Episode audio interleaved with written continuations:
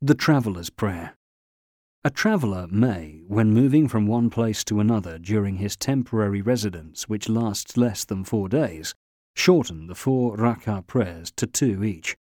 Thus, he offers two units, rakat, singular rak'ah, instead of four for the afternoon prayer, dhuhr, the late afternoon prayer, asr, and the late evening prayer, isha, unless he prays behind a resident prayer leader, imam in which case he must follow suit.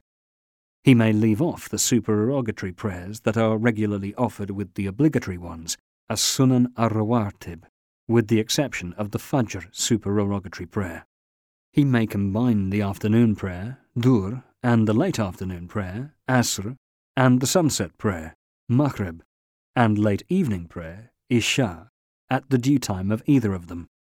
This serves to ease the hardship he undergoes while travelling.